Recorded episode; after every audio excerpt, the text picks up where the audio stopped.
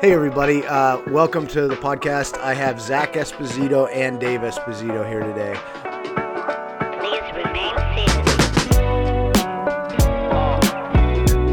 Um, I'll, I think uh, I'll introduce them a little bit. First of all, Zack is the current assistant wrestling coach at Oklahoma State University. Um, Dave has a lot of experience with MMA and Jiu Jitsu. He's been on the podcast before.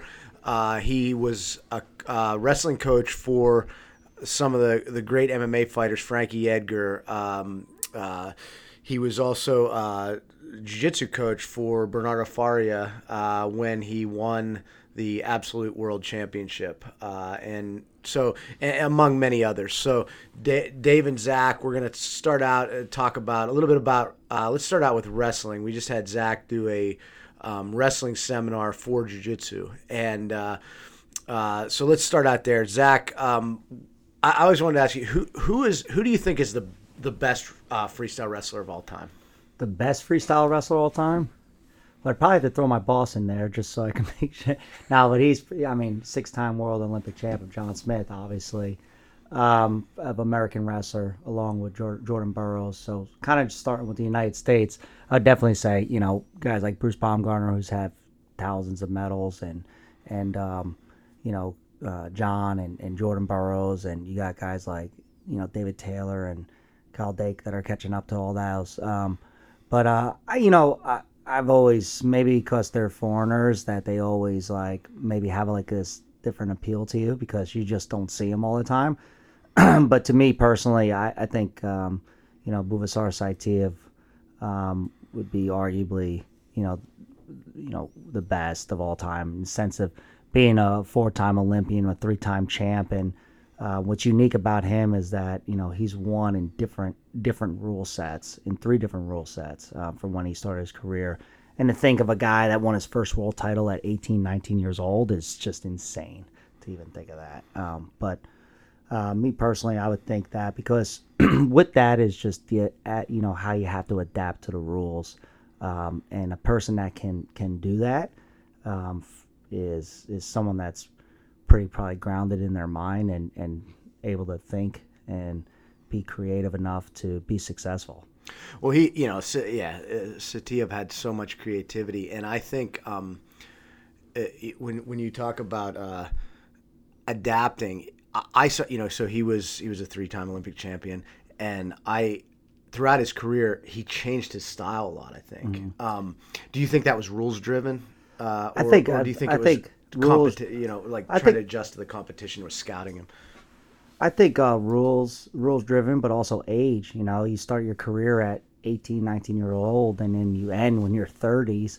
In your 30s, I mean, you're not going to be able to wrestle the same way as you were, and um, to be pretty mindful enough to know that, um, and not be maybe stubborn in your in your in your ways. Also, I think of like you know people that I mentioned. You know, even like you know you think of Cael Sanderson too. You think of like who's the best wrestlers, like who revolutionized the sport um, of of skill that they did. If if you're able to do a move that is almost like a signature move, and um, it revolutionized the sport, you know, you know from from John of being able to hit a low single leg to people start hitting low single legs, of Cael hitting ankle picks, and and now more people hitting ankle picks to Jordan Burroughs hitting double legs, and you know people pick up on those things. So I think if you're able to have this niche in your style um, to to you know I'm sure the same way as in in jujitsu like this guy made the heel hook really popular all of a sudden everyone's doing a heel hook you know or you know this guy made this this choke or this hole popular um, but to kind of go back to what you were saying about you know for me personally I think it's him because you know to be great like you have to constantly make adjustments and you have to keep evolving. And if you stay the same uh, you're going to get passed up especially like being in russia. And also what i think is great is that you know the guys um, you know he's missed making teams. He's lost to guys like Aliyev and came back to win a dramatic way in 2008 and finish his career as an olympic champ i mean things like that are incredible so as much as it was in his style just how he was able to stay pretty pretty present in the moment and and go compete and make a team and still go on to win with ups and downs throughout your career. Um, that's pretty incredible. Yeah, I, I would put him. You know, me personally, my opinion, I, I would say that he is pro in the best combat sports athlete of all time. Uh, if you you know whatever criteria you use for that, but some of what you said, you know, the creativity, the adjustment over time, the the the level of competition he was at, you know, and I and that's that's a broad category, but that's that's always been my opinion too. I, I thought he was the I would even extend that from not only the best wrestler, but you know any grappling that I that I know I'm familiar with, and, and, and even combat sports. I think he was, for me, he was he was the best for a lot of those reasons that you said.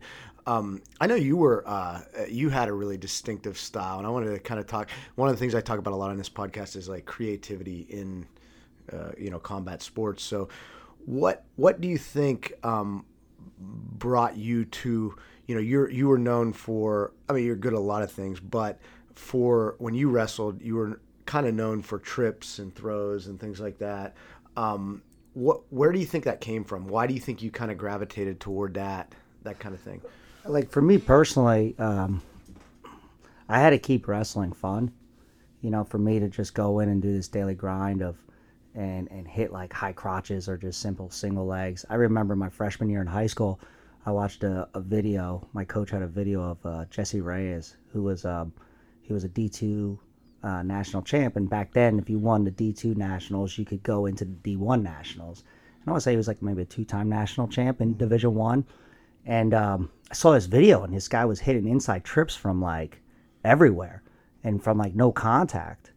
And you know, I was young enough, and and I was I was I was good, but I was so much under the radar because of the team that I was on that there wasn't a lot of attention on me that I was just like, I could go out there and I could try things and do things that, you know, if I went to my back and got pinned, like the next guy was going to step up and win. So it kind of gave me the freedom to be like, you know, creative. Um, and, and, and I just started kind of doing that and it, and it developed into a style. Um, it developed into something that, you know, maybe could have been known for. Um, and with that, it's just for me, you know, it wasn't always about winning and losing because I really, I mean, obviously, I really wanted to win, but I always thought about, um, you know, I, I, wrestled at Oklahoma State and I was on four national championship teams. I won an individual title myself. And the year that I won a national title, we had four other guys win a national title.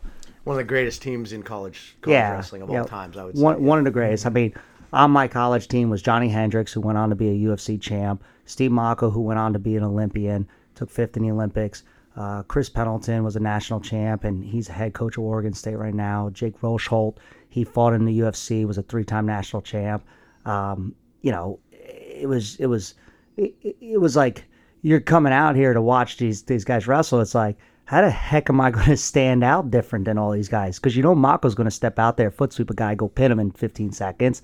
You know, you know that Johnny Hendricks was like a, a damn freight train out there and just gonna just like maul through guys. So what I always thought about was like, and at Oklahoma State, you have a wall from 1928 of, of national champions and Olympians and and all this kind of stuff. And it's like, how am I going to stand out unique to everyone else? Because in the end, I don't want to say in the end, people don't remember your titles.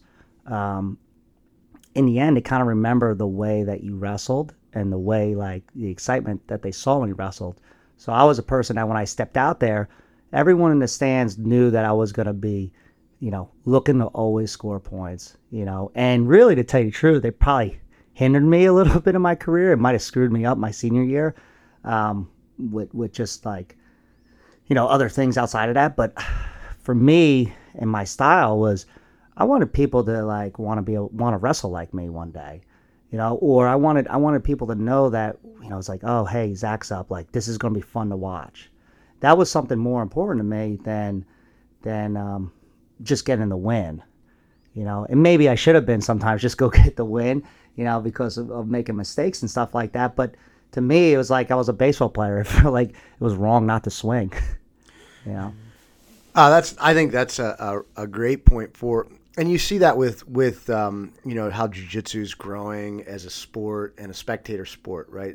Um, there was a big emphasis from you know some of the people on on my team and my teachers basically what you just said that that it wasn't so important just to get the win it was important how you won you Mm-hmm. know? And and i think that's really driven jiu-jitsu forward. People that have or especially like you know john danaher's team some of the guys from from Renzo have that attitude like you know they're not they're not trying to win they're trying to they're trying to put get a submission or put on a show, Mm-hmm. you know, and that's almost more important to them than than winning itself, than you know eking by on an advantage or something. So, I, I think that's uh, and then another thing you said I wanted to come back to uh, about you said you want to keep wrestling fun, right? And uh, and I, I know you love wrestling. I've, I've known you for a long time, and and uh, as much as anybody I know, what what's something that you that you really love about you know wrestling or you could take this this also as like as a, as a coach i know you're you're you were a wrestler now you're a coach you're still involved in it in different capacities um, what what is what is if you can think about what you really like about what what you love about wrestling Yeah. Um, well, I think that um, you know, keeping it fun. I mean, you always kind of hear people talk about that, like you know, I, I want to keep it fun. It's important to be fun. It's you know, it's it's it's a lot of that stuff. But you know, to be great in anything takes discipline. You know, and and there's going to be times when you you know you wake up early in the morning, you go to practice, and you're not always going to be you know super excited you know um, and there's going to be times when it when it's hard but you know that's also what comes along with being uh, great or, or good at something is that it does take sacrifice um, but kind of having that perspective of of i have a goal and i'm setting out on this goal that it's not always going to be perfect it's not always going to be fun but i know that this is what's important to kind of get through it. Um, but you know of how to keep it fun, fun was you know my teammates always were able to keep things kind of light and fun you know? We were doing something together. I think community is is something that was really important in that and i see that in the jiu-jitsu uh, community and even in the mma community is that um, there's kind of a bond from each other and you feed off of each other's energy. Um, so i think just that and that having those teammates um, around you uh, where you can bounce ideas off of or work through a problem or work through an issue like or or a hold you know those were some of my fun my most fun practices where um, you know this this guy's doing this to you you know how do i how do i defend it? Or i can't get to this guy's legs this way. What's another way around it? Or this guy he's doing such you know good job of riding in this way. How am i you know going to get out of it? So like kind of figuring out that puzzle together with your community is what really kind of kept it fun for me also.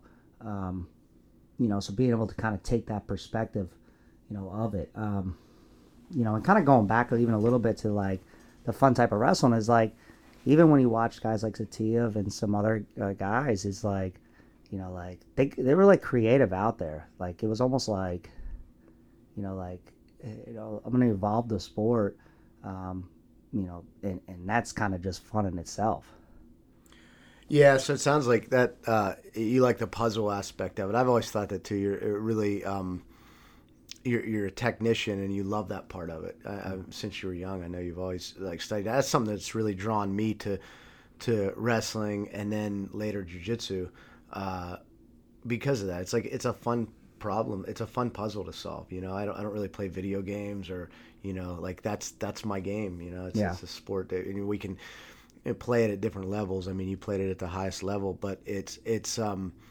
uh it's such a fun puzzle, and, and like you said, you're doing it with other people. I think that's that's a great because it, you know, it's not just a. In, there's an internal part of it too, right? Like you you touched on that, like the discipline part of it, the the uh, the part where you have to push yourself to a goal, and there's there's a fun in that. I mean, it's not fun like no know, and that's we- like- sacrifice i mean when you're making weight there's nothing fun nothing. about not eating you Yeah. know to make weight the next day but but also like being able to take that perspective of of suffering brings growth and sometimes you know to be good at something you don't have to go through some suffering you know you just trying to maintain like this homeostasis where where like you're not getting too out of control of of like too low on yourself you know it's just a part of that game. And and in the end like it does it is what separates the guys that win and lose. It's the ones that can maintain motivation or maintain you know being grounded um, during those hard times. Because you know i always say like in wrestling like because i have a kid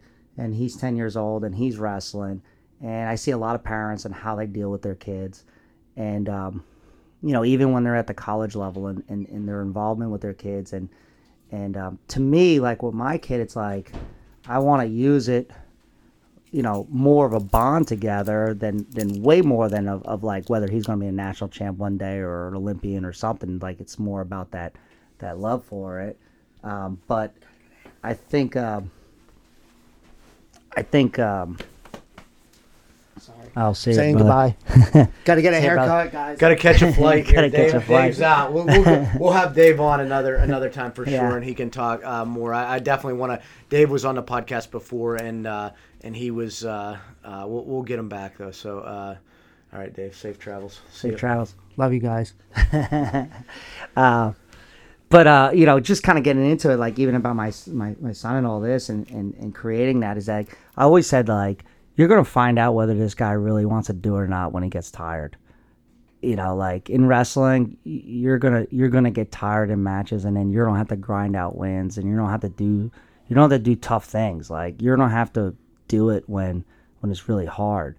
You know, so what I was getting into the point where like my son is, is that it's like if he's doing it for me or if he's doing it because of this, you know, like I don't you don't know how good he can really be because there's going to be a time in that match where he's going to have to find something in himself to go win it rather than, you know, you know, like I said it's like when you get tired that that that that character is going to come out that that uh, want is going to come out in them and uh, for me, like when he's starting, it's like it's all about just putting this passion and love for the sport in him, um, more than going to win Tulsa Nationals or more going to win the, the state tournament or, or, or the local tournament. Um, because at, at one point, it's like, you know, um, you're going to just find a way. It's like, it's, you make this example. I'm not making a, an example of like, you know, uh, being up on Everest to wrestling, but I, you know, I kind of will like, you know, you get trapped in like I seen video, you know, movies or documentaries on people that are like trapped in avalanches and and have to find their way back down the mountain, and you find out about the people that really want to find a way to live or the ones that kind of give up on on on themselves. And not to say that's the same as wrestling, but the kind of analogy of like, you know, um, the love and passion for it is what's going to be the reason why they suck it up when they're tired to go find the win or at least you know you know you know try to win Yeah, that's that's uh, that's one of the things that's so fascinating about wrestling. It's it's not just about the technique or the athleticism. There's that that that you know component that you just talked about. Um, from a coaching perspective, uh, you've been coaching for what like 20 years now, something like that. like probably i don't know 15 years or so yeah Yeah. So, um, what do you you you see? You probably see all different. You know, some some people come and they're you know surprisingly successful. Uh, so others maybe are not as successful as you thought. What have you seen that makes people not? I'm gonna, I'm going to make this a little bit more narrow. Not not just successful in wrestling, but successful in learning technique and and like you know we talked about Saitiev how he, he changed his style and did what what attributes or what do you look for to see you know because there's there's good wrestlers that aren't super technical they don't adapt hmm. a whole lot what makes somebody what do you what do you notice in somebody what traits do they have that makes that makes them able to learn technique and, and, and well i think i think i think it's a good part of the coach to kind of understand like you know the ceiling of that of that athlete. Um understanding your body you know it's like i mean you, you don't want to say it that like you can't do certain things or anything like that but um you know uh you know like a guy with a certain body stature might not be able to do the same things of a person of a long lanky guy. It's like say you got a guy that's five something and and you got a guy that's like six foot it's like you know i think the guys that were really good are, are people that also understood what they could do. And they were really good at what they could do.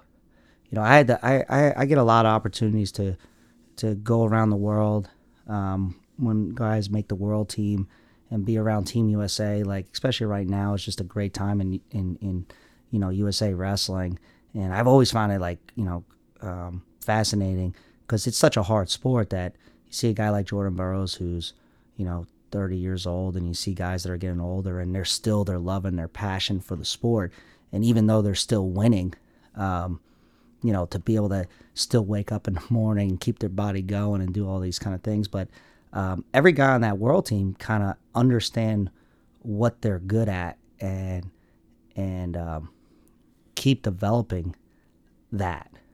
You know, if that makes sense. I, I think so. I, I think I understand. What, so they're they're doing an accurate assessment of their strengths, eh, physical, Yeah, and weaknesses, but but but and- but they know their capabilities. Like Thomas Gilman at 57 kilos, not going to wrestle like Jordan Burroughs um, or Kyle Dake, you know. But he's also really great at what he does, you know, and he understands that, and he stays and he stays in that, um, and he and he still evolves off of that.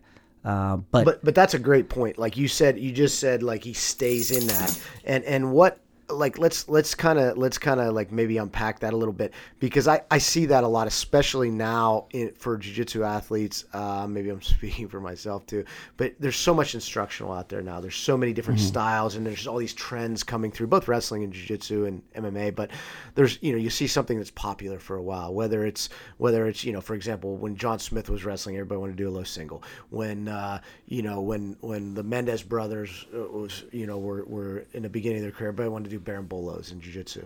So you know you have these trends, and but you but what you're saying is you see these guys like uh, that they have an accurate assessment and they develop whatever they're good at. They don't get dis- is it is it like a focus kind of? Is that part of a focus on on I think on your- maybe they see success in it, and then they they they run off of that success um, that they have. Um, you know, I believe that like at a young age, you should show kids everything. You know, um, I don't think you should put them into a box at a young age. Um, it's kind of like you hear about like Russians and they're doing like gymnastics up to a certain age. They get taught all this technique, um, and then you know really really narrow it narrow it in. Um, but I think that um, I think yeah, I think you got to understand understand your style, understand your body, and and really to tell you the truth, right now in coaching, um, I like to see a lot more um, less, or I like to see less dependency. Um, I think that kids right now are being so specialized in it, and maybe there's so much business off of it that What do you mean by dependency? Like what what like you, um you know like uh i i see a lot of coaches involvement in their athletes in every little thing of what they're doing uh, so you, you mean like like dependency on on somebody um, on coaching to you, be on- on told coaching, something. to yeah like okay everything. now do I this. okay now do that. Now okay uh we're you know do this. Okay warm up this way. Okay i'm bringing you through the warm up every time you know. Okay well, i'm bringing you through a drill all the time. Or, or they're like all right coach now what do i do?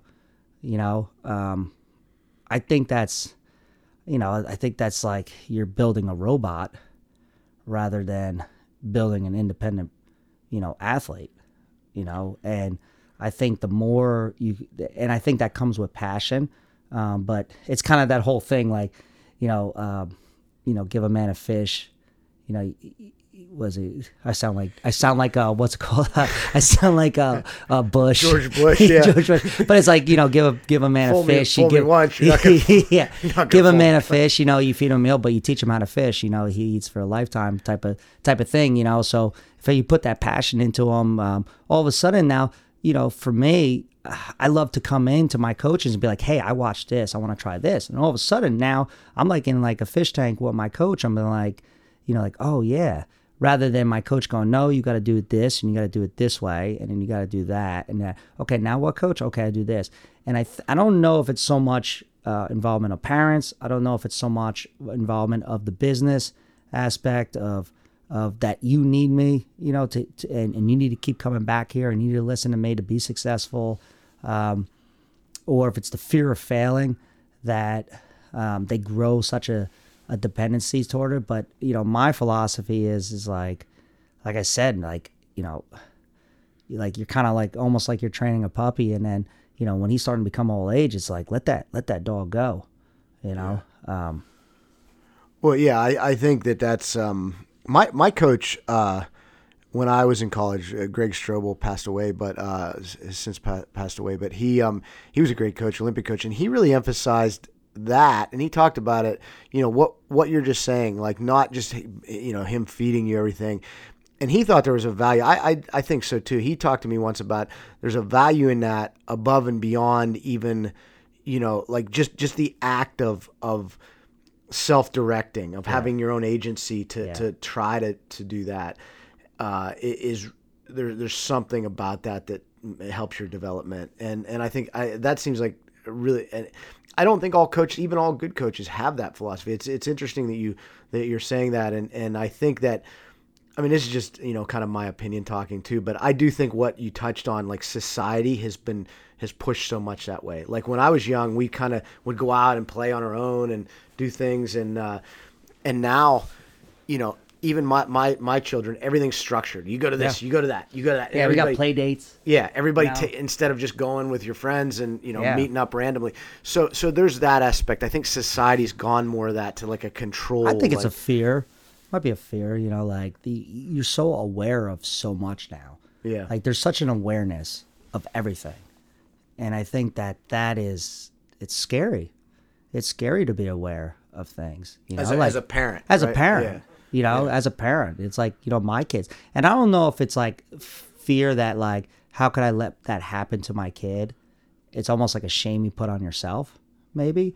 And maybe it's more of that type of fear than actually something happened to your to your your kid. But it's like i mean half the time my parents didn't know where the heck we were I mean, Yeah, they same- definitely didn't know where I here, yeah. was. Half the time I was at Lehigh with, with Warren and my brother when I was like eight, seven, 15, 15. years old. 14. You know, yeah. Yeah. Uh, but I think I think a little bit of that and a little bit of that heli- helicopter parenting because of just so much stuff that you're aware of and, and you can fear. Um, but I mean, ultimately, in the end, our job as as coaches are is that um, you know, and, and I take I, I try to take this as as serious as it is like because I feel that if you do this, you could be a successful wrestler anyways. Um, is that uh, when they graduate, like that they're able to take care of themselves, that they're able to be a husband, that they're able to be a parent, a father, that could they can you know they could contribute back to society. You know, those are things that I I personally as a as a coach with with our student athletes is that I want them to be like you know it's pretty cliche to say good people, but like I want a high I want a functional human being when they graduate. You know, because we all know uh, successful people that are or successful athletes that aren't the greatest people or can't maintain certain things like um, not so much that you're selling your soul for a title uh, or anything like that but uh, why can't you do both i think that's the question i always kind of ask myself i was i was i was talking to um, uh, Yanni Diakono Hollis' father because you know like he he he was his son's coach and I always bounce ideas off of him. Yianni And- just won his fourth national title. Yeah. One of the greatest college wrestlers of all time, I would say. Yeah. I think that's fair to say. Yeah, and and and a great kid, and a great kid. And I said to him, I was like, "Yeah, I don't know. I just want my son to be a doctor." He's like, "Why not both?" He's like, "I know a guy that's a national champion, one of the greatest surgeons in the country." And I was like, "You know what? Yeah, why can't you?" I mean, like, if I'm living out the characteristics of uh, what a what a successful person would be doing, like, isn't that what you want to be doing for your wrestling too? You know, or for your other thing? So I, I always kind of just thought of that. And in the end, like whether you go out, you go whether you fail or, you, or whether you go win and you go on to do it, it's like I don't think you'll have regret doing it the way that way. Yeah, I mean, I think I think that's a, a interesting point that you're bringing up is where you can do both, and I think they complement it to some degree. Like, right, like if now there, there's, and I'm speaking to this from almost the other side of you. I mean, you were an extremely accomplished wrestler. I was a, I was a mediocre, okay competitor and stuff, and I, and I, I've, I've kind of, I've kind of uh, done, I've done pretty well at everything I've done in life, you know, but I, but I've never done great at anything. Um, I think that, I, I do think to some degree what you're saying, like just, just being good, being competent in life complements um, complements being great in like wrestling or, or jiu-jitsu for example.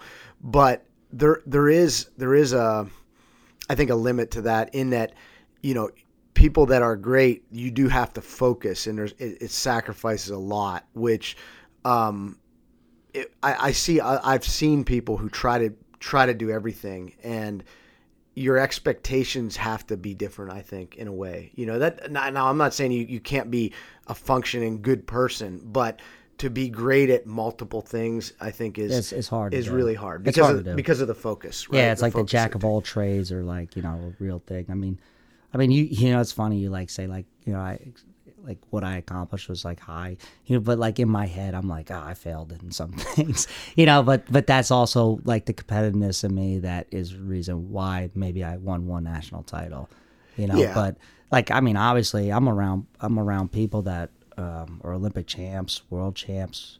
You know, I got a, I have a we have a student athlete on our team that's a world silver medalist.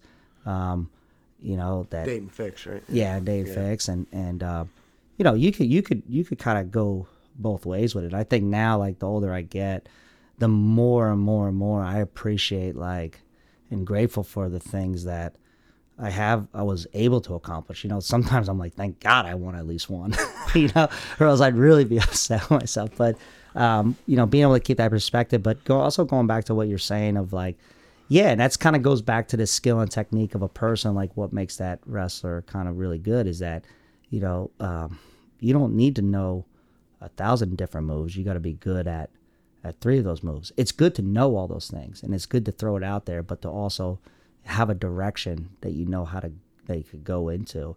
You know, and you could take the greatest the greatest wrestlers, you can narrow it down of what they did really really well.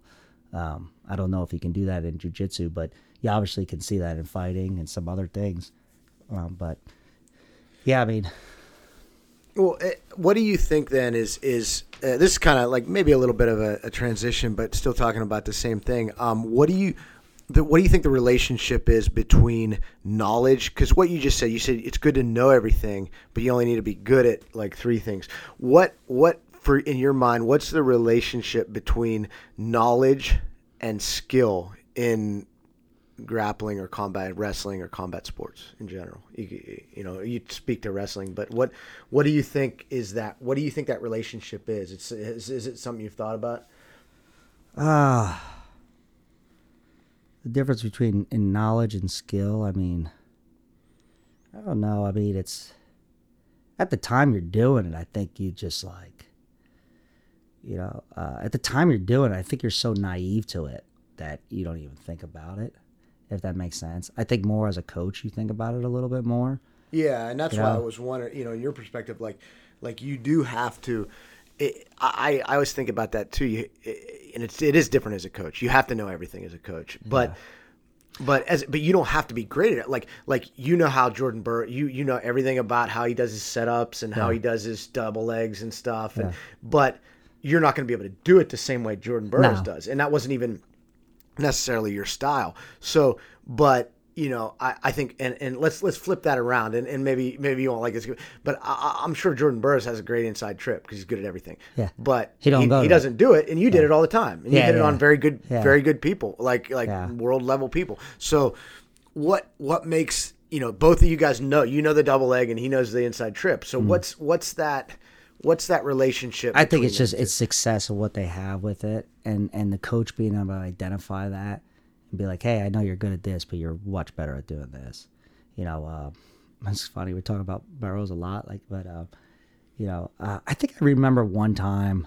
Um, yeah, I think we were in Istanbul together. I don't, even, I don't even know if I if he asked him this, if he would even know it, but you know, I kind of do. But I was like, hey, do you? I was like, and kind of like I was saying, like, you know, when you're younger, you're naive. You're just going through it, you know, and and that's a part of the thing as a coach is like you don't want your athletes thinking that much. You know, like you almost want to do the. Th- I don't want to say you do the thinking for them because, like I said, that whole dependency, independency. yeah, that you're, that sounds like, a little bit of a contradiction. About it's it's weird. It's like Yeah. you don't want them thinking. You don't want them thinking too much. Like you want them having a good perspective. You want them, you know, you know, being excited about themselves. You want them thinking, but not overthinking. And and that's the hard. It's, it's really hard to do, especially today, because there's just so much information out there. You know, like you could watch, you know, Russian nationals that as it's going live, and back in the day, like you couldn't get any of that stuff. We I remember even when when you you know you said when you were like 15, 16 when we were They used to come up we to were Lehigh and steal videos Oh, from. I mean, that was like a treasure for us. If we could Oh, get a video of Russian, you know, Russian, some matches of Russian nationals. Yeah. I mean, that was that was like, our, you know, the best thing we Yeah. could find back then. Now it's like there's so much you could never watch it all. Well, it's actually lifetime. yeah, it's actually actually kind of funny. Like people are like, how are kids so good young? And I'm like, yeah, it's coaching. Yeah, it's this. Yeah, it's all that. It's like it's also they got, they like they go on Instagram and they can watch every highlight of every little thing that people put on. Um, but uh, you, you know, yeah, it is like you don't want them thinking too much as a coach, like as a coach, and you want to maybe help guide them. It's kind of like a kid, like it's like a parent. But I think I asked Burroughs that one time of like. Um, like hey do you do you did you recognize the time of when it kind of went from like you being super excited to just go win a world or olympic gold medal to all of a sudden you got to have almost now a new you know like like that juice ran out and you had to find a new way to be motivated. You know like because he had such a long career that Yeah. at some point your perspective on the sport changes. Like you're young coming out of college you go win the world championships you go win the olympics and now you're super fired up everyone loves you in the country. You go on to win your next one and all of a sudden like he had an injury and he still went to world championships and won and then you know he, he you know goes and takes third at the world and then he has a devastation at the olympics and then like all these kind of things are going through that i can't i, I couldn't imagine like when did you stop being naive about it all and have to actually maybe like think like going like why am i still doing this? Or how am i doing this? He's like you know he's like he's like you know that's it that's interesting you say that. I mean you, you just kind of change your perspective on things and you you you know he, you know he's one of the most grounded people that i've been around um, or seen um, and i think just that it was just like you know what what what keeps him grounded in the sport you know why he does it i'm sure money is always another thing that that plays into it but um uh, you know i i've What what did he say as far as like did he did, was there a specific? I want to say I don't. I don't know if there was a transition specific or it just transition kinda or, anything. It was. I think it was just gradual, you know. And I don't. Maybe maybe he didn't even think about it too much. He just kind of developed into what's the next thing. And I think guys like Taylor and Dake coming up became a new motivation for him too. Because he, he he ran a lot off of. You know, he'll have interviews and he, he ran a lot off of like no one. You know, no one recruited me out of high school. I wasn't even the best wrestler on my block, and he always had this like chip on his shoulder. You know, I remember like going to these training camps and stuff, and like, like he's competitive, man. He's a competitor. It was like I was like walking into jail, and I like earned the respect, you know, like, and it was like also like he was Nebraska, he was Oklahoma, we were Oklahoma State, and we was both at the Big Twelves together, and like you know they wanted to beat Oklahoma State, Yeah. you know, and uh, I would come in like and I remember like Pan Am's maybe last year at the Pan Am Championships. It was like, you know, I drilled with them, and then like I had to hold my I had to hold my own, and I had to fight uh, with them, just like like to. And then all of a sudden, it's like, hey, let's drill again tomorrow. I'm like, son of a, you know. But it was like it was like you know, and he'd be like, hey man, you're still kind of good, you know. And it's like, hey, I appreciate that, but don't say that to me just to go eat again tomorrow. But um, I think I like I, and kind of just go on to it is like uh, I met a lot of like I don't want to, like successful people, um, you know, successful in their sport, and um, sometimes it's crazy because there's like a letdown. You're like, oh man, they're like a normal person, or you know, I I'm not really sure like about this. Um, uh, I met I met Khabib last year. Um, I was doing a camp at Cormier's, and uh, I was like, hey, he's like, yeah, the Dagestans are training over at AKA. I was like, dude, can I go? I want to go. I want to go watch them train. That was my favorite thing to do. It wasn't watching competition. It was watching them train. When I would go to Worlds and Olympics, I stayed in the back in the warm up room because I wanted to see how Saitiev warmed up. It was actually really funny because he'd warm up really hard. He'd go out there and he'd just stand. So so Saitiev didn't do a, a hard warm up. no, he he did a super hard warm up. Oh, okay. But then he'd go out in his match and she'd be like, "Hey, you gonna like move?" He's like Yeah, just like yeah, he like kinda- lanky, yeah. just hanging out That's there. strange stuff. But uh, when I met Khabib, I was like, "Okay, I get it. I get it.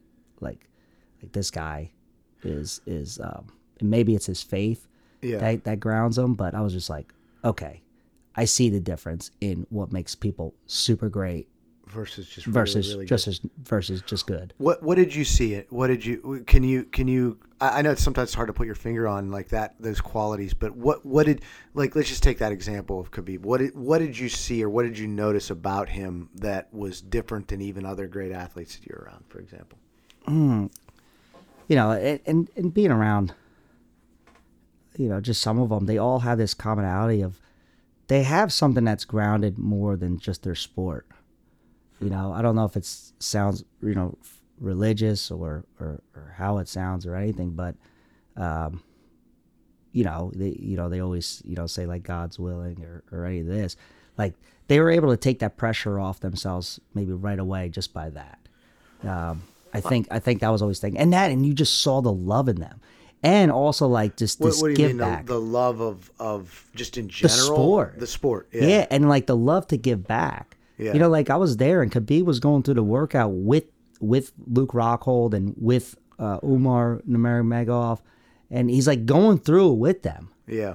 and like you just like it, i think i think that perspective of of him like going like i'm passing it on to the next generation is like so old school thinking than rather new school thinking of like hey i'm done i'm moving on i'm going to make my own money i'm going to go do this thing like he has that probably in him like he has that ego fight he has all this other stuff but like this this like something in him that that looked like grounded giving back same thing with cormier like the guy is doing, you know, commentating. He's gone every weekend, and the guy coaches a high school team. I know that's amazing, and he, you know, one of the best UFC. Like, to me, that's greatness. You know, yeah, and and well, just a funny kind of aside. You know, I know you're really good friends with with Daniel Cormier, but he, um, uh, we we ended up at his when he won his first title. We were you and I were at his after party, and we came we came to see him. and, then, uh, That was after he beat Anderson Silva. yeah, and and Zack was um, Zack was uh, uh, I don't know. We were we, we were having a, a great time out in Vegas, but Daniel Daniel was so happy to see you, and he was like, you know, it's right after he won his title, and everybody's all trying to you know touch him and everything, and you cheered, and he's like, Zack, uh, you want to go to breakfast tomorrow? And Zack's like, uh, I don't know, I don't know, I don't know about that. Daniel, I he's like, wouldn't say uh, he's like, he's like. Uh, I forget what was going on or whatever, but he's like, "Oh, it's just so awesome to see you, and it's great to see you." And and uh, and and it just, you know, I, I don't know Daniel at all really, but I, I just got a sense of like that, like what you're saying. What a what a great, per, like genuine person. He wasn't even thinking about himself. You know, he just he was just happy to see an old friend. You know, we used like to do like we used to do camps in Louisiana, and and and listen, when we were wrestling, we were broke. We were, I mean, we were broke. We were making a thousand dollars a month, eight hundred dollars after taxes.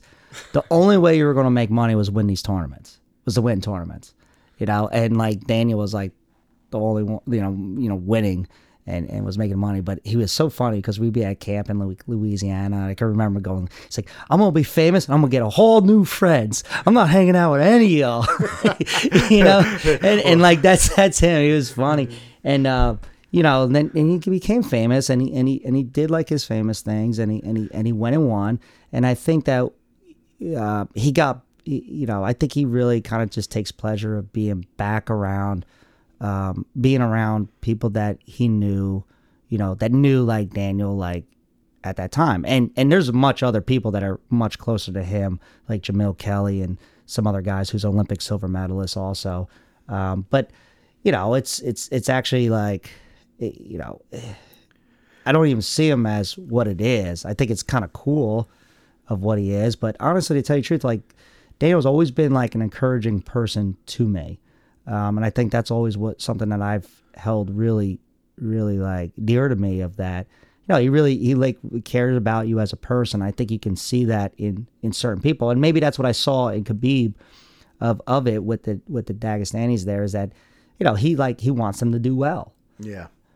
And, and I think I think people that haven't I, I haven't experienced it probably even to the same level you have, but when you get like a little bit of fame or like local fame, people definitely treat you different, right? And and it is nice to you know, you, you you talked about it before. You come the grappling forges these like really strong relationships, and I think it's it's great for that. You know, most of my best friends are, are through that uh, through grappling too, and and it is nice I think for people like Daniel that are, you know, or Khabib that are world famous to come back to people that they were around before that and Yeah. just forged a different type of friendship. But I mean, a friendship because somebody's famous is just you know everybody likes famous people, but you know No, it's they- got some perks. So you go to UFC fight, sit with them. You know, For like sure, like. I, I, uh, I mean, you know, like like I was on a, like uh, Yeah, you know, I guess was I was. I was bragging to like the other guys that are like we're friends with. Like we have a group message between like um, you know, me, him, Jamil, Chris Pendleton, like Coleman Scott, and and uh, well,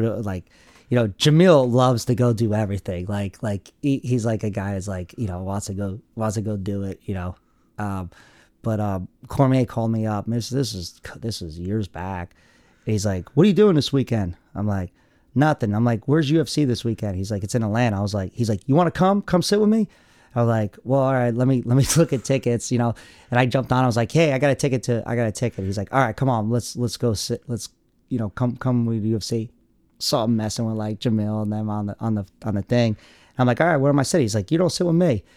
So like we walk into the arena, there's like no one's there. Well, actually before that we're having like lunch and like what what like Bruce Buffer and like Megan Olivi and like all these like guys that are there and like people I don't even like know, you know. And then like we walk up to the cage, we sit down, and he's like, I'm like, hey, is Joe Rogan coming? He's like, he's like, yeah, go. Joe Joe will be here. He's like, he's awesome. Uh, he's like, he's like, you'll get to meet him. I was like, all right, sweet. You know, like, you know, this is like at the time I'm like really fired up. So I'm sitting down, and then here comes Joe Rogan walking in, and he comes walking in with Theo Von and and and uh and like an, another comedian, and I'm sitting down and watching the fights with with these guys behind them all, and I'm just like, like, it's just kind of cool. yeah, You know, like Shaquille sure. O'Neal was like was like was like like uh you know like five feet away from us, and I was just like, this is like crazy. Like this is like make believe. I'm like Daniel, you're like you're really famous. That's when I was like Daniel, like really famous. He's like he's like yeah man, I'm I'm all right.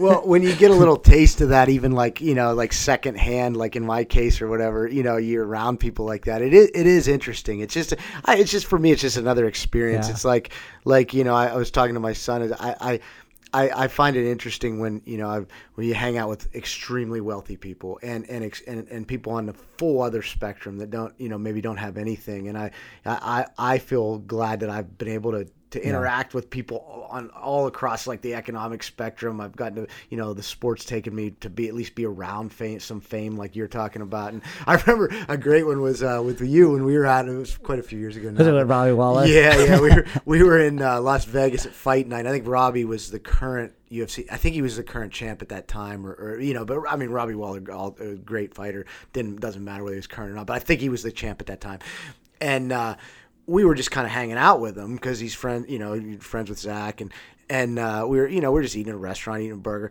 and the, he couldn't even eat. It got ridiculous. We couldn't even walk through the casino because he just got mobbed. Remember we had him. He took a picture of me and you, and they're like, "Why the hell's Robbie Lawler taking a picture of these two guys?" Oh, well, yeah. Well, so you did that, so it was funny. So. You know, he's just sitting there trying to eat a hamburger, and he's a really nice guy, being really nice. The fans are coming up, you know, maybe a little bit rude, you know, while he's eating and saying like, saying like, "Can I get a picture with you?" and stuff. And he's like putting his hamburger down and trying to take a picture, and and and Zack's there, and Zack's like, get, get- he got the ca- the guy's camera, one of the fans, and he was like, he's like, Robbie, take a picture of me. the, the guy's like, I don't, I don't even understand what's going on. And Robbie took pictures, me and Zack and stuff. And, but uh, yeah, that's. I mean, it is. we Fun. were walking through, and then it reminded me of uh, like Marcus Aurelius, and I, and I looked up behind him. I was like, "You're only a man." That was the best. That was that made the night, and, and then we let him go because we were just getting mobbed. We couldn't even walk to where. yeah, where one of my going. buddies trained him, and, and I got down to meet him. Um, you know, um, but I think I think like like what I took from that experience with Atlanta, and it was it was that was like the greatest night. Like Max Holloway fought Poirier, and then Adesanya won. Um, he beat um, Gastelum maybe.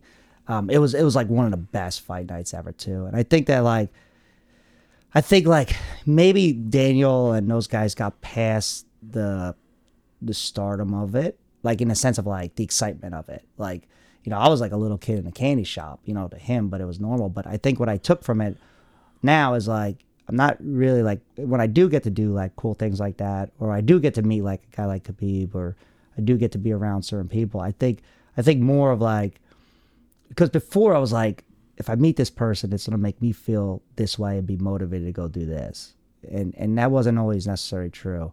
Or like I did this, and I'm like, now I want the next high, you know, like I want to go to the next UFC, Daniel, or I want to go to the next one, or I want that, you know, like you you like constantly chasing this high, and now like I think like with it of just like, you know, you kind of sit there now and you're just like, man, I'm I'm really grateful that I even can do this or be around this.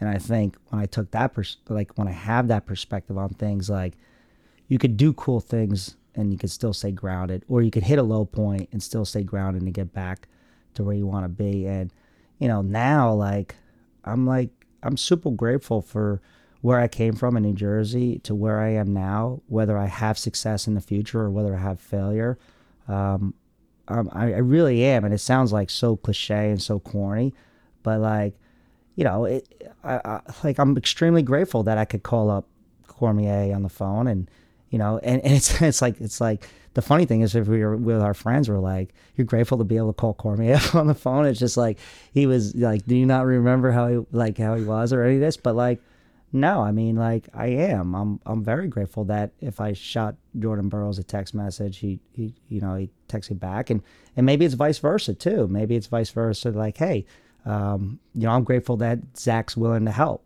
You know, or Zack's willing to give advice. Well, I think that's it. You know, I, I think for me, I, I personally don't, uh, I never, you know, and I've never been really famous for anything, but I don't even, I, I prefer like, like what you just said, you know, I'm, I'm grateful I'm able to sit down with Zack Esposito and do a podcast because that's who I respect. And, and if, if the people I respect respect me, that's, that's what I really care about, you know, and, and, and, uh, I don't care if, you know, um, a whole bunch of people think I'm I'm cool on Instagram or something. Like I, I think if the people that I know respect, if the people that I respect respect me, I, I'm grateful for that. You know, I'm super grateful, and I, th- I think that's that's what you're speaking But I to. think those, I those think quality people. and I think that- I think that's like you know this this conversation went all over the place today, but Oh, yeah. but I think that like that is, and I think that maybe the perspective that when you know um, you see the famous person that's chasing the high, you know, just like man, sooner or later it's gonna burn out, and then they're gonna have like a you know like sooner or later motivation, you know. Goes away. I think that's why I asked Burroughs that at the time. Maybe like I was searching for some extra motivation, but you you could still be great and you could still do great things and you don't have to be super motivated you know what i mean i think like you could still stay on that that path and it's not like just because you don't have that motivation of chasing your first title um, doesn't mean that you can't go win a second title um, you just have to have a different perspective of your outlook on it you know like and and i think i i coach more now towards my i think i coach more now um, based off my failures than my success. that's interesting. yeah. And um, I mean, I do talk about success, and you know, to me, like one-time national champ is like big whoop. Honestly, to tell you the truth, like I'm way more grateful for the team titles that I was on. Like that was like you know really cool. But I think I always coached more towards my failures, you know, or I don't want to say failures because it's such a not a harsh word, but I think I coach more towards that because there's way more lessons in that. Um, you know, like why did my head get off track when I was a senior in college? You know, why why did I why why couldn't I keep my mind during this time, or why why did I lose like you know something at this point, or uh, why did I overthink this, or you know, I think like being able to kind of take that compassion on as a coach towards your athlete. And it's like, I don't want them to go through the same stuff. It's kind of like when you're a parent, like you're a parent and, and it's like, oh, I want to raise my kids this way, not like the way I was raised in this way. Like, um, I think that's always, I think that's like a little bit of that perspective that I try to have now. And when I do that, I feel better about myself. I, I think uh, one thing I just highlight that you said, and I think you it kind of been a theme. Your motivation isn't always consistent, right? Like you're not always on those highs, and I think I, you've been kind of alluding to this a lot during the podcast, and and that you you put it. I don't know if push through is even the right word, but you can continue. And you, you almost don't want to expect your motivation is always going to be at peak level and Yeah. stay there and climb Yeah. throughout throughout whatever you're doing. But you can still you know enjoy grappling and, Yeah. and wrestling or whatever it is and coaching. So I, I think that's a, a really good point that I'd like to just highlight so that you know whoever's listening to this that because that, that's been my experience too is you can't keep a con, it, motivation isn't consistent. It's ups and downs. Yeah. you know hype and runs out. Yeah. That's why I always, I always like, I- always have such a respect for people that win multiple times, because it becomes something else. Like even Cejudo, like you know, he he talks about being the the triple champ and all this, and he wants to come back and he wants to fight, and I, I don't know if it's about him chasing a high. I think he just like I think he might say those things to build a brand or to build this, but like of being around Henry, like when he was younger, it was like, yeah, he wants to be the great, but man, like I don't I don't know. I think like there's there's something special about them that I don't think they're doing it. Like I don't like I think they hate to lose. I think all this, but I think there's something deeper in there too. Like Michael Jordan, like there was something deeper. It wasn't him about him just just like winning winning NBA championships. I think it was a big part of it. I think it was like a big motivation. Same thing for guys like you know a guy like Saitiev, who's like a nine time world Olympic champ. It went it. I don't think the motivation was I'm to be the greatest of all time. You know, it maybe was when he was younger and that hype, but things change. You know, uh, hype wears off. You know, motivation wears off. Um, all those things, but there's something deeper in them, and I think that's maybe what I'm trying to put into like my son growing up, or, or even my athletes here is that like, yeah, be motivated to be the greatest, be be all this kind of stuff, but you need something to grab onto when when shit's hard, and that's what gets you through it. You know, that's what gets you through it. That's what keeps you on track. That's what keeps you grounded, and that's what really ultimately successful people can do. And that could be love of the of, of the Yeah. sport. It's like why the hell does Warren. Buffett still do what he does? Yeah, right. You're like, he doesn't why? need to. Yeah, he doesn't no. need to do it, but he still loves it. He loves something about it. And- Maybe I- it's just a game to him. Yeah, but there, there, there has to be so much love to put, keep playing the game, and and like you said, a lot of people maybe it's their faith, you know, like that seems Mm-hmm. to be a really recurring theme. I I um when watching national the national championships this year, uh you know just, it was really remarkable to me how many and you know Penn State comes to mind obviously, but like all those athletes you know are really forward with that. And and that's not the way i you know i'm not like that or evangelistic about that kind of thing but it's and personally but i see that and you mentioned that how it gives him something else like khabib it's it's you know it's islam and it's it's his faith but i, I do think there's something to that i think it was you know you really saw that at last at last year's Well, there is there is something beyond yourself. You know, me personally. I mean, you know, I'm a person of faith. Um, I know that when I'm living my faith, I, I feel a lot better about myself. And maybe I shouldn't say like I feel a lot better about myself. It's not really even feeling a lot better about myself. I think it's just I feel way more present. I feel way more giving. I feel more way more grat you know grateful because in the end you're gonna die and none of these titles matter. You know, like it's kind of cool that it goes on. It's kind of cool it goes on a wall, but still, when you go on the wall, there's another person that goes on the wall after you. You know, I think that's why I always said like, you know, outside of my faith, like, you know, I wanted to be known for something else. I wanted to be known for the way I wrestled, almost more than the titles that I won. Well, I, think that about you too. I mean, I, I you know, you're you're a maybe maybe it's it's because you're around so many great great athletes and wrestlers, and maybe it's because you have a certain humility. But um, I you know, winning a national championship is an amazing accomplishment. I, I really wanted to do it. I never could even come close to doing it, but I uh, I know it's a great accomplishment. But I don't even think of you. I don't put you in that category of like a guy that won a national champ. I mean, uh, like, because of the way you wrestled, you know, I, I think it's a diff- for me it's just me speaking personally you made it uh, i put you on a different level than that you know so that's that's that's how i always thought of you because what you talked about it's the way you wrestled the way you Yeah. won it was different it wasn't it you know you see a lot of great national champs that that weren't like that so that that's first of all i, I just want to say that for the people I listening that, that. haven't gotten to see you know look up some match i mean uh, Now, don't look up. You go on YouTube. It's all the matches I lost. well, yeah, well, that's the thing too. Back we talked about, we touched on that about how there's so much video. Well, this was only what you you were wrestling 2005, you know, Yeah. 15 years ago. 15 years ago was a different world as far as like video availability Oh, yeah. And, and stuff. So yeah, but I mean, I got to see it a lot because I was watching him and a friend of mine and stuff. But but I think everybody that knew wrestling in that era, or most people, kind of felt the same way. But um. One, th- one thing before we kind of wrap up, I wanted to ask you because he was here. talking to you, Ward. yeah, I know. We gotta. We're uh, we're in Pittsburgh. Zack did a uh, uh, wrestling for uh, for jiu-jitsu sem- an MMA seminar. We had a lot of MMA fighters at it as well. Um, uh, there's just just maybe three more quick things I wanted to touch on, and one of them was that is uh, what do you think? Um, I know you you had a lot of fun exploring. Uh, a little different, you know. The rule set's a little bit different. Uh, the the objectives are a little bit different. But I think you you brought some really unique um, ideas, uh, a lot of expertise of, of certain parts of, of of grappling. Like we looked at getting takedowns without going to our knee and sticking our head in guillotines and things like that. We looked at um, uh, you know, a really common position now, breaking somebody down from behind, using pressure to um, create opportunities without taking big risks uh, in in jiu-jitsu when their stances are higher.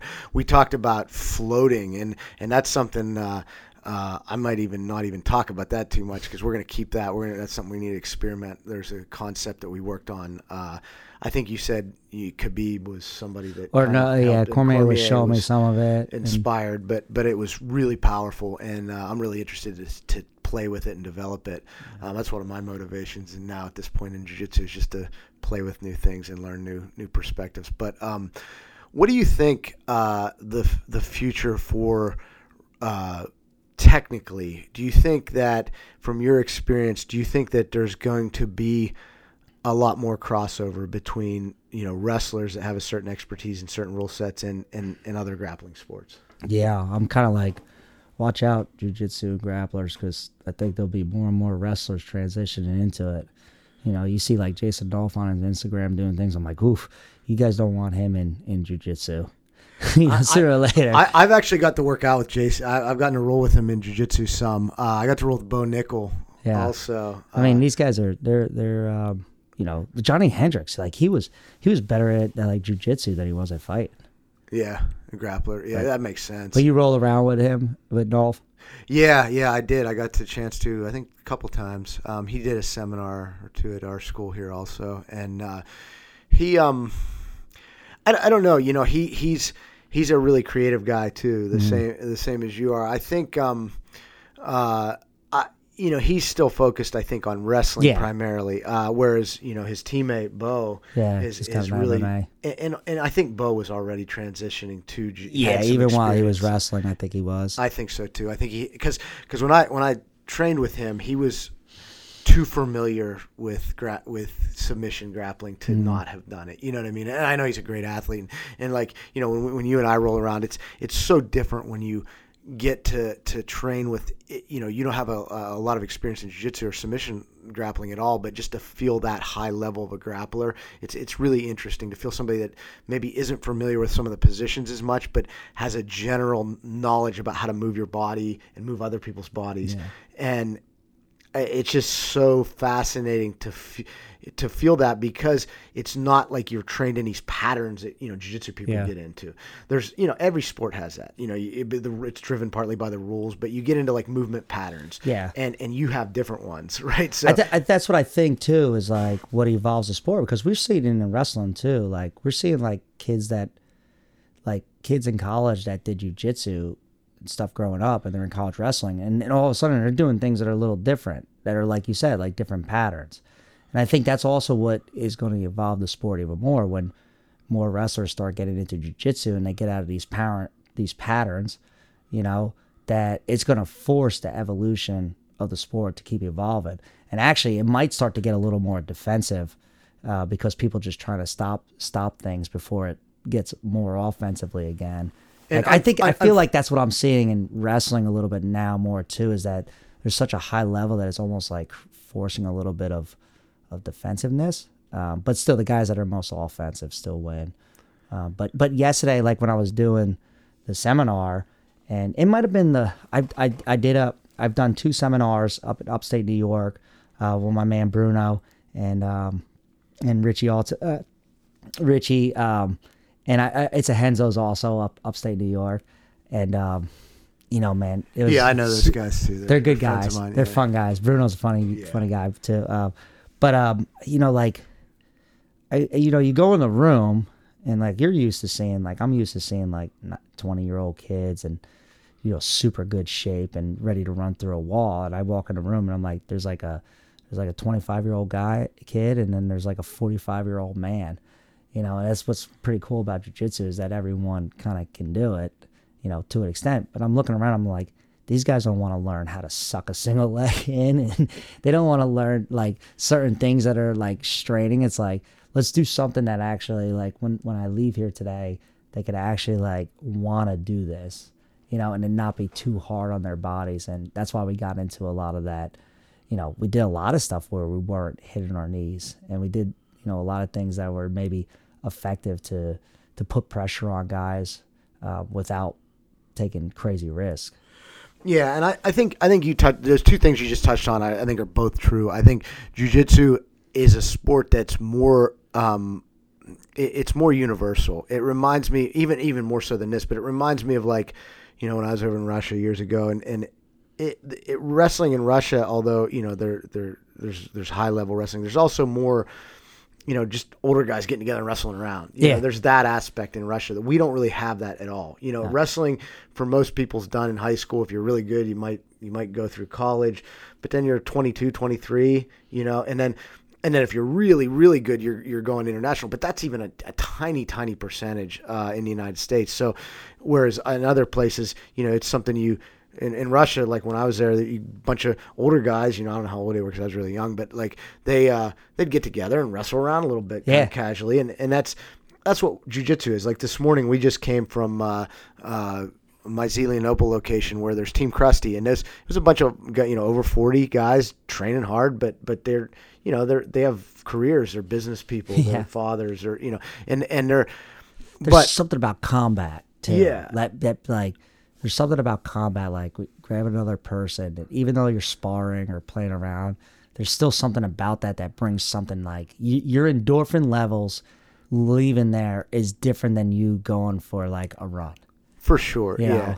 And those guys recognize that. I think though the other aspect that people and you touched on this as well, like there is a difference in athleticism. Wrestling's a shorter match generally, um, so it, it, it more explosiveness. Um, Higher wrestling's intensity. higher intensity. Wrestling's been around uh, longer, so and I think and, there's probably I don't know participation in the United States is probably getting close to parity as far as like younger people, but but uh, uh, it's a it's just a different athleticism. You know, you look at the greatest the greatest well right now it's Gordon Ryan, the greatest probably the greatest nogi of all time.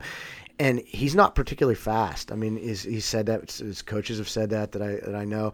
Uh, he's very strong statically, right? And wrestling, you don't. It, it's really hard to be at the very very top levels without some level of explosiveness and speed, right? In wrestling, and and so I think it's a different athleticism, and I think that reflects the different time, the rule sets, and, and the risk, like you said about it, it's it's risky to you know overcommit to things in jiu-jitsu um it's sometimes. So you know like that's that's uh, a little bit different. Um i look forward to like we're gonna have a video out of some of your techniques i think pretty soon. So i really look forward to like working working with you more and you know having you back. So hopefully if you're listening to this podcast uh you know we'll, zack will be back and teaching some more. And it's it's not your average seminar. It's we're gonna we're gonna explore things that you won't see anywhere else. So that's uh, uh, uh I think really take advantage of that if you get a chance to come. Um, two other things I wanted to, you know, we had Dave Esposito here, your older brother, one of my best friends, uh, and and he, you know, he's talked on the pod, uh, another episode of the podcast. But I just wanted to ask you what what influence, what are some of the ways he's influenced you over the years? Oh man, I mean, um, you know, I I use my brother Dave a lot when I'm in recruiting too, um, because Dave was always like capable, um, but he wasn't ever a state champ. You know, in New Jersey, um, he went to Lehigh. In his first year, he didn't qualify for NCAAs. His second year, he qualified for NCAAs, and then his junior and senior year, he takes third and second at the NCAAs.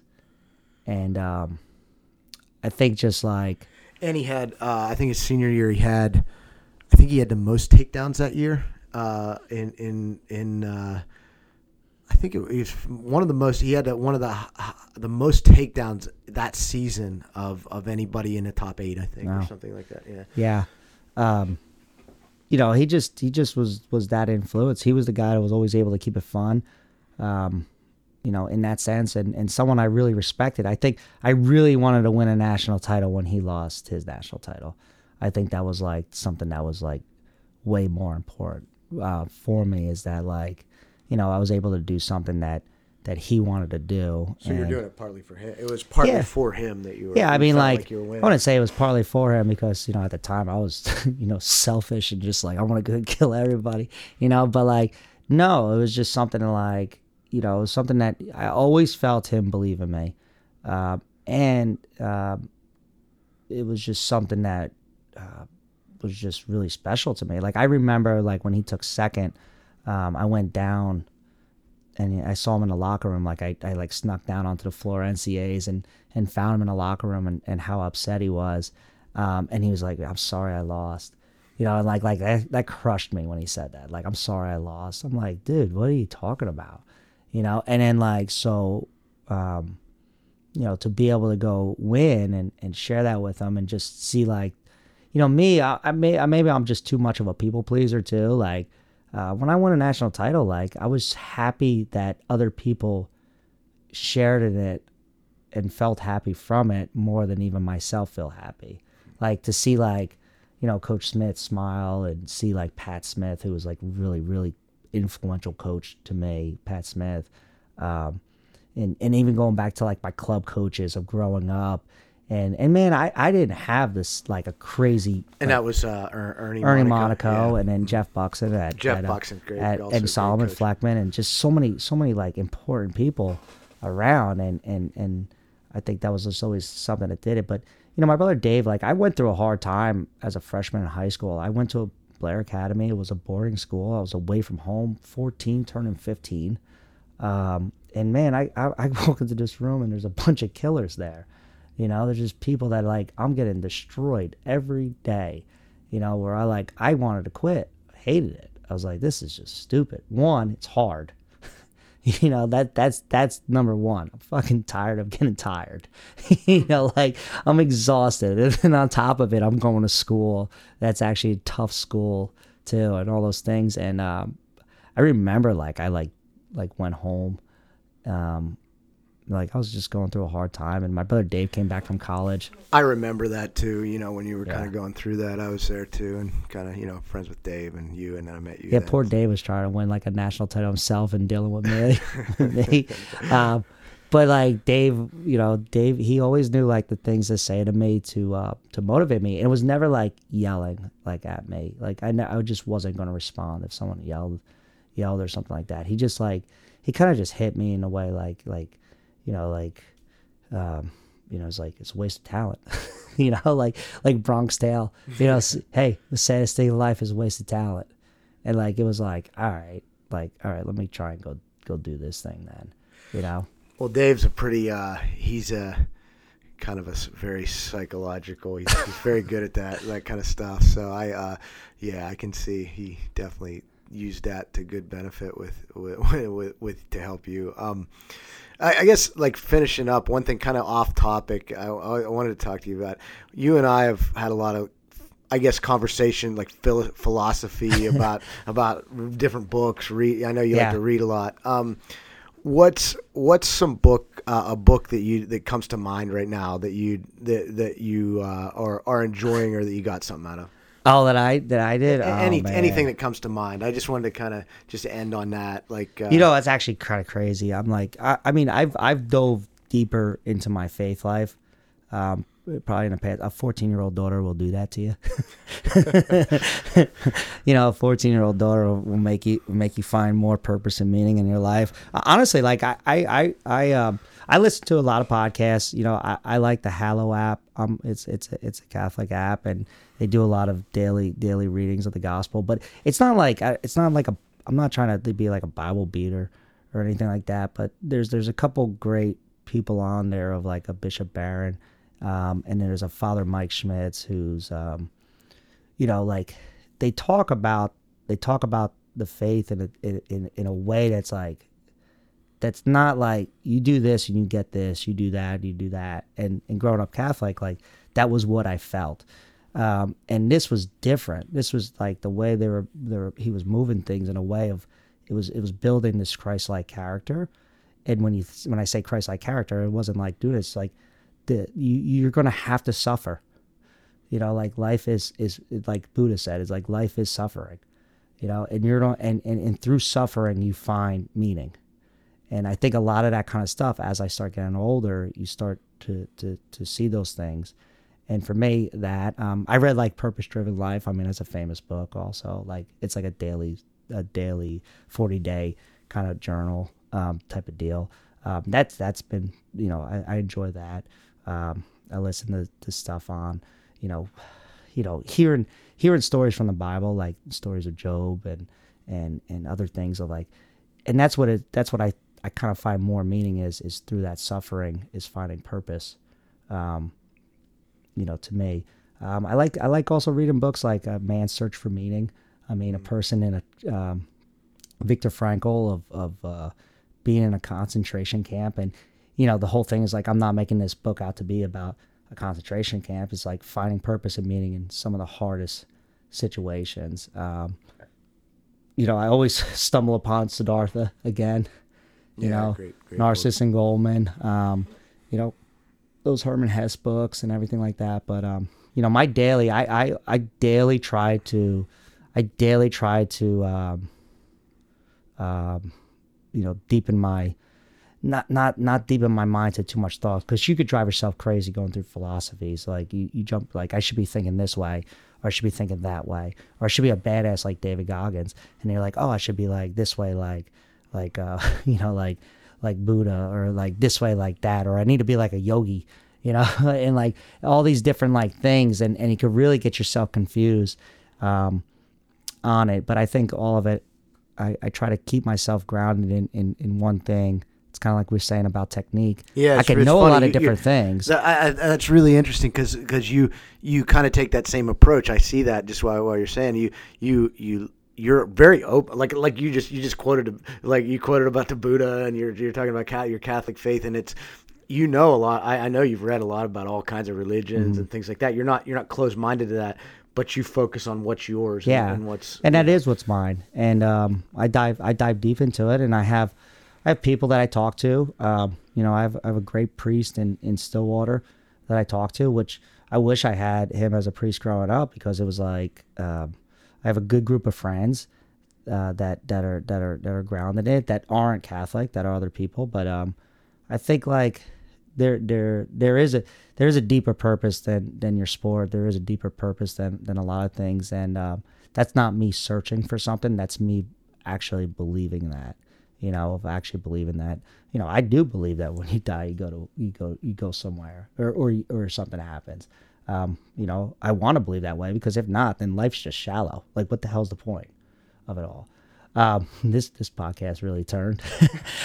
Well, no, but that, like that I- was kind of by design. I did Yeah. want to kind of But fish I, I because mean, I, yeah. uh, well, it's part of every day I learn something. I try to I try to dive myself deeper into what my belief is. It's kind of like you are in your style. It's like, you know, I'm gonna dive deeper into my style. I'm gonna dive deeper into my belief, and and I want to make it bulletproof. You know, like my style of wrestling, I want to make it bulletproof. I want to I want to you know patch up. You know, I want to make it make it so calloused over that even when the hardest things happen, say you lose or whatever, I'm always still able to be grounded and still be able to be present. And that's the same way I, I want to think like in my life. I mean, I mean, heck, man, this year was, was one of our toughest years as a coach at Oklahoma State. You know, past two years, some of the toughest things in, at Oklahoma State.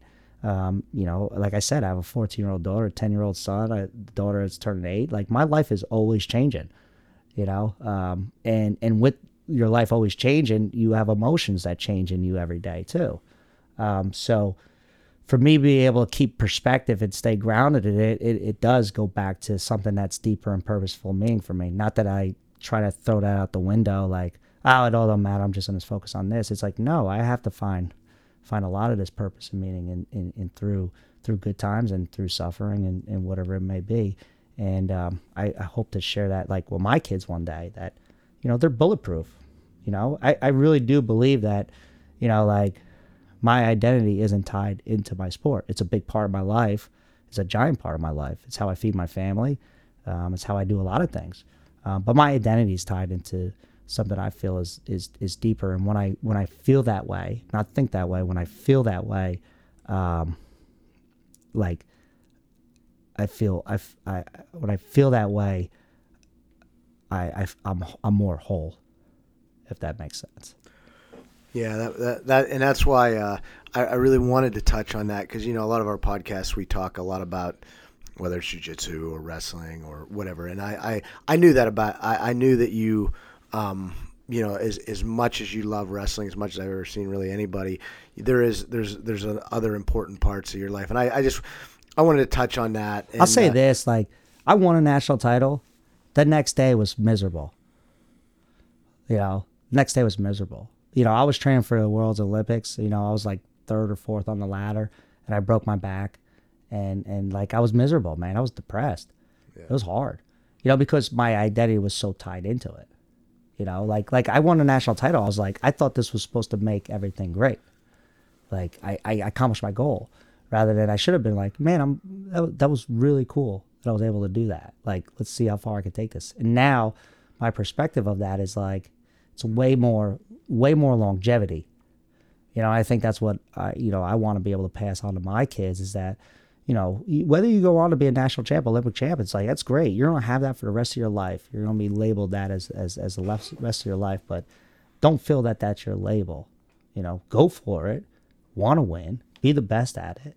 You know, and um, but know that that you know that's not the end all be all of how you want to be labeled and it kind of goes back to even what i was saying about me as a wrestler like you know if i was able if i stayed more focused on how i wanted to be as a competitor rather than winning this thing is going to make me who i am and who i'm not you know you, you know you, you actually create a better a better athlete Well, that's that's that's. I, I really liked how you phrased that. As far as like you know, it, it, you you can really want to win and, and focus on how you are as a competitor um, versus making winning uh, tied to your identity. I think that's a great. Yeah. And I, I think that's a great place to wrap up. Thanks so much for uh, just just taking the time to come out and and you know share your deep expertise and and and even just kind of brainstorm with us about uh, you know, jiu-jitsu and, and, and wrestling and, and the intersection there. I really look forward to always fun hanging out with you. I'm sure we'll, we'll get together again soon. But Yeah. uh, uh, also, I look forward to, uh,